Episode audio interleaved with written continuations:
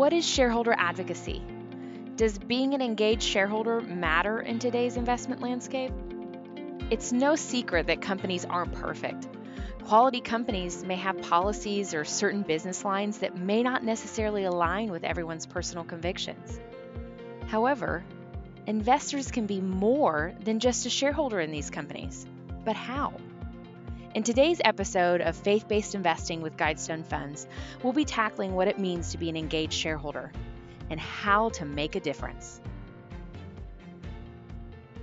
Hello, everyone, and welcome back to Faith Based Investing with Guidestone Funds. I'm your host, Chelsea Tisdale, and joining me today is Josh Zinner, CEO of the Interfaith Center on Corporate Responsibility, also known as ICCR. Today, we're going to be talking about the topic of shareholder advocacy. Welcome, Josh. Thanks for having me, Chelsea. This is an exciting time to talk about shareholder advocacy and faith based investing. These concepts have been around for decades, but uh, they're really, I think, exploding these days, uh, and we're seeing a lot of impact as a result.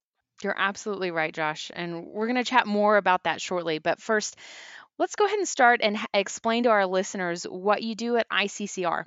Absolutely. So, ICCR goes back to the early 1970s. Uh, at that time, a group of faith based investors began engaging with the companies that they were holding about the business that those companies were doing in apartheid South Africa.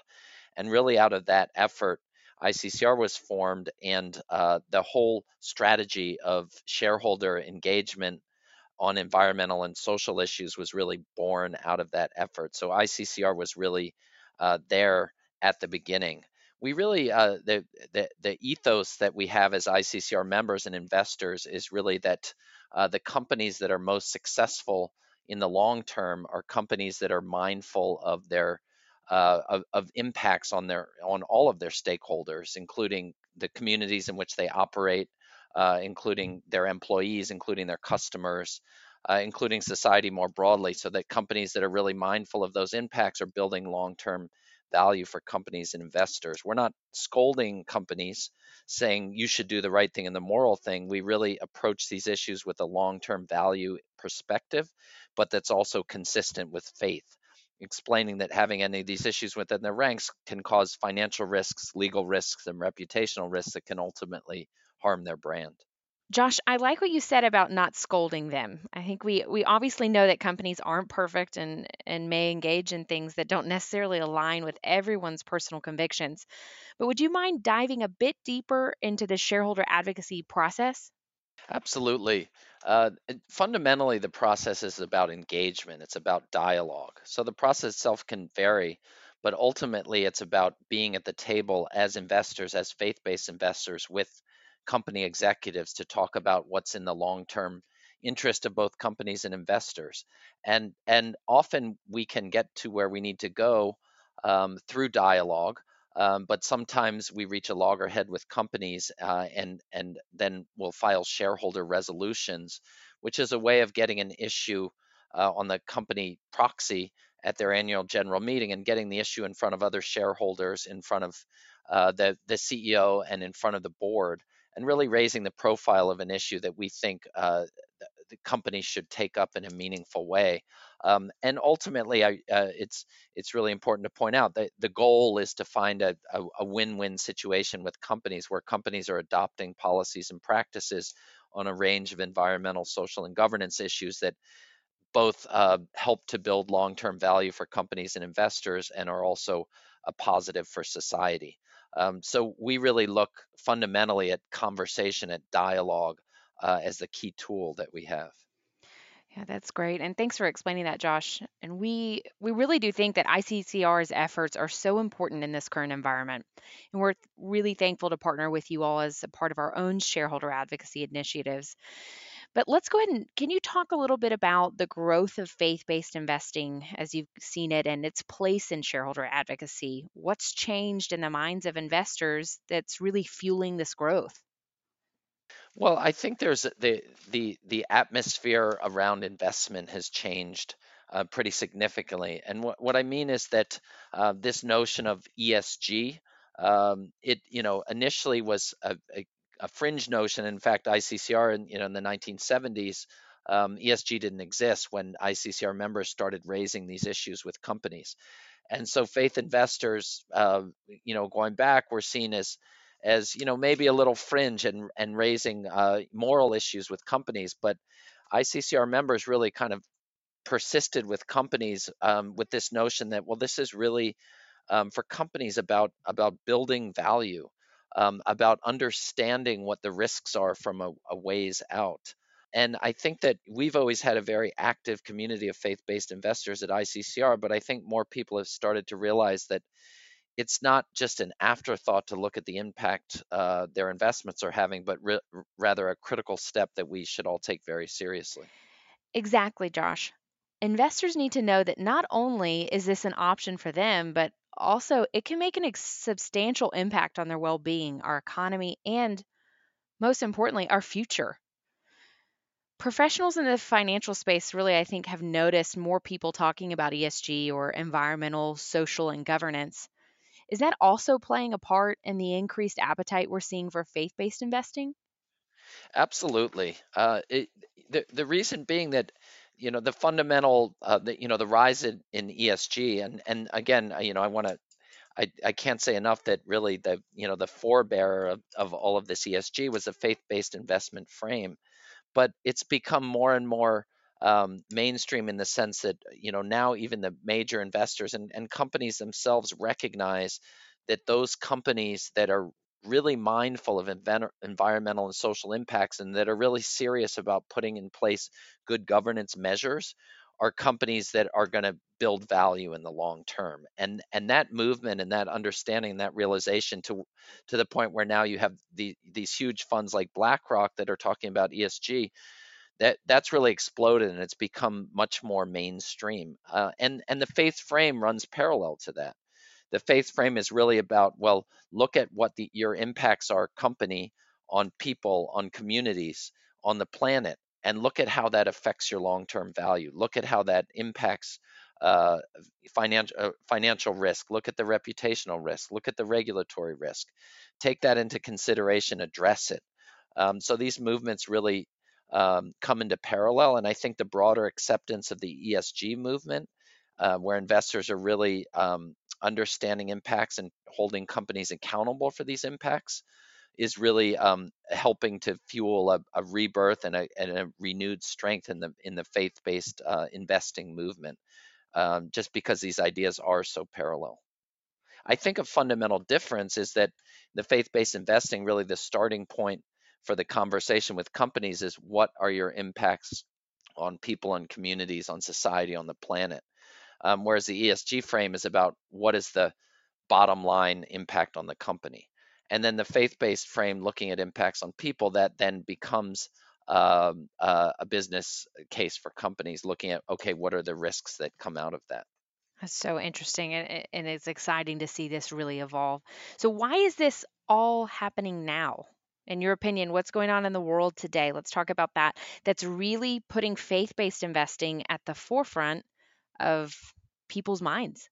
Well, I think there's there's two factors. I mean, the first is very much what I was just talking about is that you know, as ESG has become more mainstream and more um, uh, uh, um, you know, in in the norm, um, it's really mainstream faith-based investing as well. So more and more uh, investors are comfortable with that language and comfortable of that view of the world. That it's not about short-term shareholder value; it's about the broader long-term uh, impacts, and so that's given uh, a, a, lot of legitimacy to the to the type of engagement that we've been doing for a long time. So that people see it's not just the act something that activists and religious people do, but it's it, it's good. It's fundamental fiduciary duty as an investor to look into these impacts. So that's a big factor.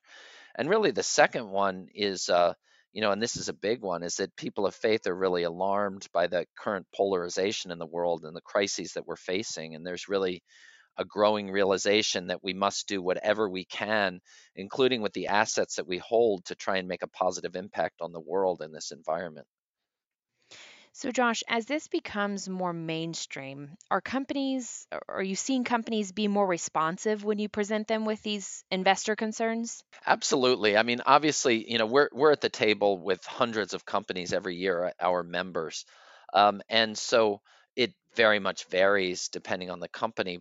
Um, but the the companies that really understand our role, they you know they view us as, as canaries in the coal mine. We we as, as faith-based investors, we're constantly um, in touch with with uh, nonprofit organizations, community-based organizations, trade unions, and others that are really um, represent people and communities that are impacted by corporate practices. So we bring to companies risks around labor, around environment, um, water, food, health, whatever it might be, um, that really helps companies to understand risk um, long before it affects the company's bottom line. So companies see that engagement with ICCR members as an opportunity to understand where these risks might be and address them. Um, some companies get this fundamentally, and some companies, obviously, we need to bring them along with shareholder resolutions. But we can certainly point to many, many, many instances um, where our engagement with companies has led to positive impacts that have um, led to uh, you know long-term value for companies. Josh, why don't you give us an example or two about some of the strategies that you're using um, that have really brought these issues to the attention of the companies? Absolutely. I, you know, one example I, I can give, I think that is really resonates with with faith communities is is the work that we've done with with many allies um, around the opioid crisis. So, a, as a group of investors, obviously we're you know very cur- concerned as investors that the you know that the manufacturers, you know, many of the big pharma companies and the distributors of opioids are you know because because of the opioid crisis, because of this crisis where 130 Americans die every day from opioid overdoses where communities are ravaged that that there's a, a, a serious degree of risk for these companies both in terms of reputational financial risk regulatory risk legal risk uh, and it's it's getting worse and worse. Um, and so we we we banded together a group of ICCR members along with a group of allies like public pension funds and, and labor union pension funds to really um, to, to to really press the uh, opioid manufacturers and distributors um, for accountability for their manufacture and distribution of opioids um, to make sure that there was governance structures in place in those companies to ensure that there was a level of accountability that there that that the manufacture and distribution of opioids by these companies had that w- was not subject to to ongoing abuse that fuels the opioid crisis. So we began engagement with a, a, bunch of companies, both in the in the manufacturing distribution sectors, um, with a series of, of governance reforms that we recommended. We filed a number of shareholder resolutions. Um, examples of the governance that we were looking for is an independent chair of, of the board, um, board level responsibility for opioid risk oversight, misconduct clawback policies uh, for uh, w- when there when there were problems, um, exclusion of compliance costs from compensation. So you can see, and of course, um, transparency and political spending. So you can see that we were really um, trying to engage these companies from a governance perspective, not from the perspective of, uh, you know, opioids need to end because there is a recognition that there's a, a, a need for pain maintenance, um, but for a strong message from the faith investors and the broader community of investors that you do have to be accountable um, for your conduct in the opioid crisis, and that includes very strong governance to ensure uh, accountability when, when when there's been abuse or when there's been a lack of oversight uh, over a reckless distribution, for example.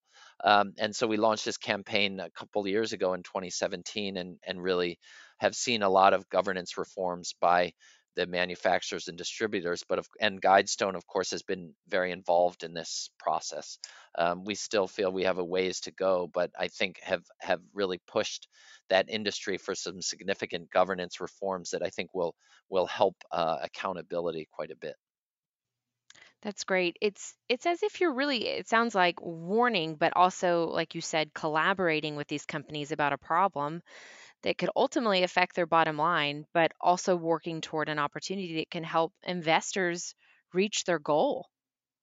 Yeah, definitely. I, you know, we have, it, you know, it's very, this work is very much about relationships too. And I think that's, you know, something also fundamental to the way ICCR members do their work and the way faith-based investors more broadly our philosophy. It's about building authentic relationships between investors and and and with people at companies and we find often you know it's there there are many people inside companies who understand um, these risks and understand that the companies need to move and where they need to go but they need support inside their companies to to raise the profile and so oftentimes we find ourselves helping to build support for our allies inside companies to to get buy-in for for fundamental changes at that company so it's it's it's i think a very much a hallmark of, of faith-based investing that it's very relationship based and that that's actually a very effective uh, way to do the work I love it. And and Josh, before we kind of wrap up this episode, um, is there anything else that you feel like would be pertinent to the financial advisor that uh, as they're approaching this topic and really understanding what it is to be an advocate for investors? Uh, do you have any advice or um, something that you think would be important for them to keep top of mind? Yeah, I think it's it's really kind of reiterating a, f- a few points that I made that that it's really you know one one of the things I think that is is is is so strong and important about shareholder engagement for faith-based investors is that it you know it, it's an opportunity first of all it, we see it as really fundamental to fiduciary duty for investors that if you're a, a, a, strong fiduciary that you're you're engaging with the companies that you hold to improve their governance to improve their processes to mitigate risk. But in doing that actively you're also at the same time as a faith-based investor you have the opportunity through your investments to to to be value consistent.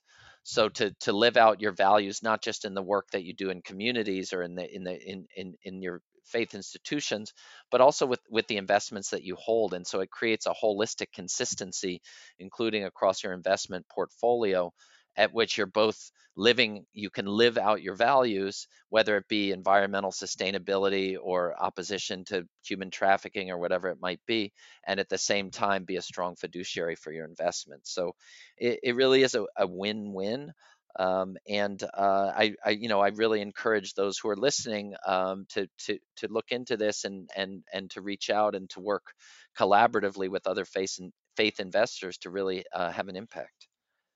I love it. And Josh, thank you so much for telling us all about shareholder advocacy today as you engage in uh, at ICCR and really chatting about the growth in faith based investing. That concludes this episode of Faith Based Investing with Guidestone Funds. Join us for our next episode as we discuss how can an advisor start the conversation around faith-based investing. And as always, thank you for listening and be sure to subscribe. If you have any questions about this topic or our podcast, feel free to email us at faithbasedinvesting at guidestonefunds.com. Investment considerations. Investing involves risk, including potential loss of principal. There can be no guarantee that any strategy, risk management or otherwise, will be successful. You should carefully consider the investment objectives, risks, charges, and expenses of the Guidestone funds before investing. A prospectus with this and other information about the funds may be obtained by calling 1 888 GS Funds, 1 888 473 8637, or downloading one at guidestonefunds.com/funds. It should be read carefully before investing. Guidestone Fund shares are distributed by Foreside Funds Distributors LLC, not an advisor affiliate. Foreside is not a registered investment advisor and does not provide investment advice.